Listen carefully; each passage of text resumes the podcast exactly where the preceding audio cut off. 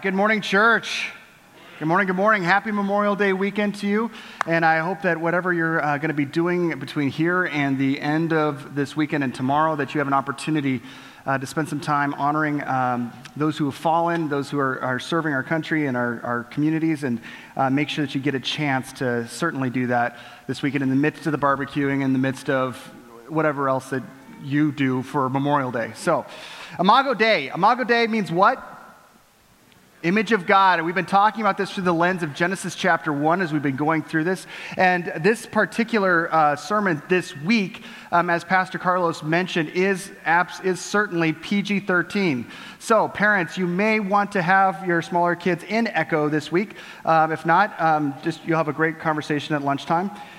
Um, but honestly, no matter where you land on the spectrum, whether you are, are gay, straight, um, trans, uh, Baptist, you're going to be offended. This is going to be offensive to every single person here. So know that, and, and know, know that I am not expecting anyone to say, oh, that just really ministered to my heart. I'm expecting you to punch me. So if you are here, understand that what Scripture does is it, it actually calls all of us to say, This is what you think, and then this is what God thinks. And that should be something that is an equal opportunity offender. And so this is going to punch all of us in the throat. And uh, so just know that going in. If you have your Bibles, please turn in them to 1 Corinthians chapter 6. We're going to be getting there um, shortly, but this week we are indeed talking about regarding the image of God, us being created the image of God, the gift of human sexuality. And we're going to be talking about, about the, the promise or, or the, the, just the amazing reality that we have, uh, the purpose of sexuality, the problem that we find in our sexuality, the promise therein, and then also the path of our sexuality. So, starting off with, with the promise or the, the, uh, the beautiful purpose of sexuality. And we see that, that the purpose of human sexuality is God's glory. As much as it seems like it's something for us humans, either to receive pleasure or something for us humans to have babies, the ultimate purpose of human sexuality is God's glory. And we see this in Genesis chapter 1. Genesis chapter 1 talks about this as we've been going through this passage over and over again. Um, but so God created mankind in his own image. In the image of God, he created them, male and female, he created them. God blessed them and said to them, Be fruitful and increase in number, fill the earth and subdue it Another word for subdue is like to, to steward it, to take, to take care of it, not oppress the world, but actually to, to be a blessing to it. Rule over the fish in the sea and the birds in the sky and over every living creature that moves on the ground. You get to the next chapter in Genesis, cha- uh, Genesis to Genesis chapter 2, and it says, But for Adam, no suitable helper was found. Okay, let's just pause here. At this point in the Genesis narrative, Adam is solo. Okay, he's single. He's not like meeting ladies. He's not checking Tinder. He's like alone. And his purpose at this point in the equation is to take care of the animal kingdom.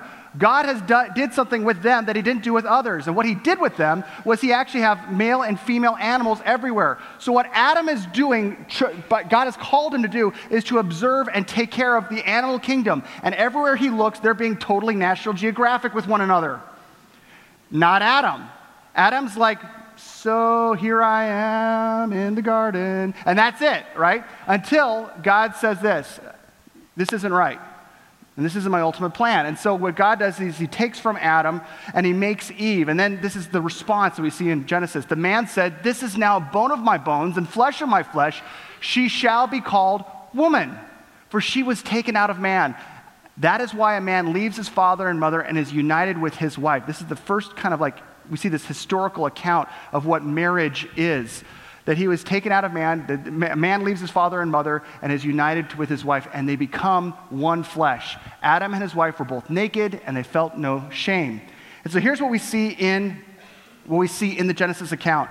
We see God receiving glory by the fact that it is fundamentally two different entities becoming one. We see Adam, uh, we, we, we see in the garden, we see gender, and we, we see uniqueness, and we see intelligence and purpose.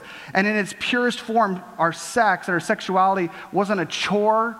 It wasn't something that was imposed upon someone. It's not oppressive or hurtful.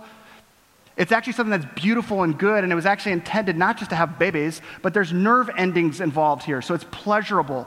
And, and a God, we, we serve a good God, and this good God makes sex good. And so it's something that, again, is the whole point of this is that this is something God gives mankind as a gift, and that gift is intended to give him glory, first and foremost, through this shared activity of these two separates, this, this man and this woman who are distinct. We see in the garden the celebration of difference and diversity as this person who's, who's maybe more inclined uh, towards a uh, stronger sex drive, and this person who's more inclined towards a relational dynamic actually have to partner and surrender to one another in order for this to work. It's amazing and beautiful and wonderful, but it's just as much as the purpose of our sexuality as God's glory, and is just as much as we see that really showcasing in Genesis 1 and, cha- and Genesis chapter 2. Do you know what happens that ruins all of this? Do you know what happens after Genesis 1 and Genesis chapter 2? Right, Genesis chapter 3. Genesis chapter 3 happens. And what happens with Genesis chapter 3 is that all of a sudden sin comes in and breaks and poisons everything.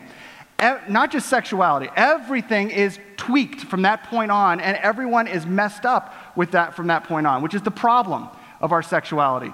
Our, uh, the problem with our, sexual, our sexuality is that every single person, our sexual self awareness is handicapped by the brokenness we were born into.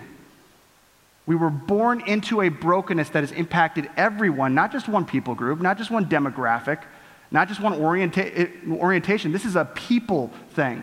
All of us are born into this brokenness. And so, what ends up happening is that we, um, we basically come to a place of saying it's natural for us to believe that our strongest internal messaging and drive is actually the truest reality about us. Let me say that again.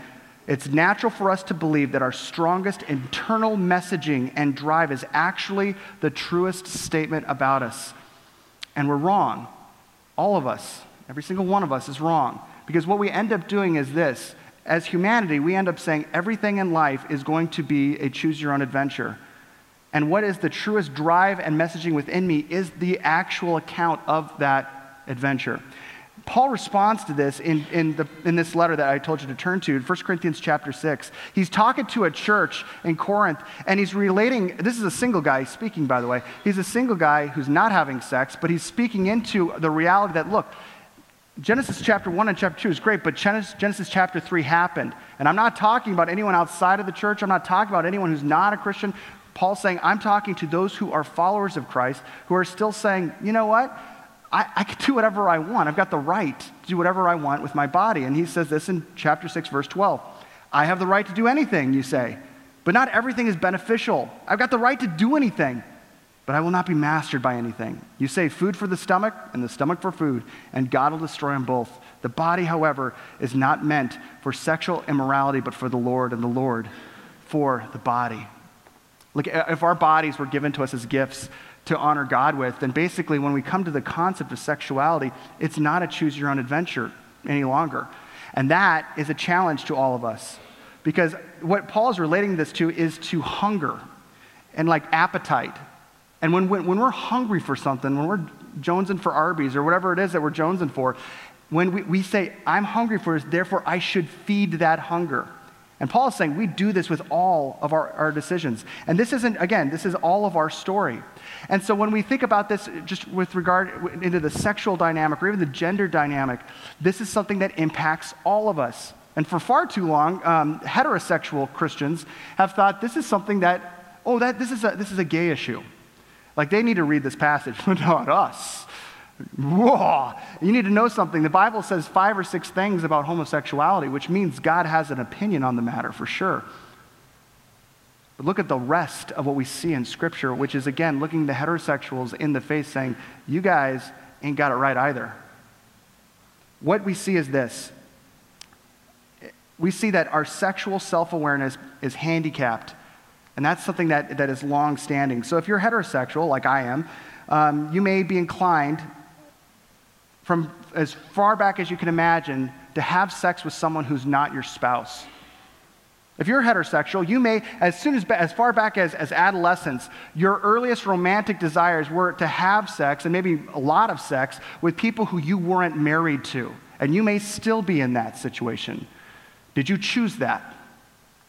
Did you choose an inclination to want to have sex with someone who's not your spouse? No, it's just like, it's kind of like it's always been there.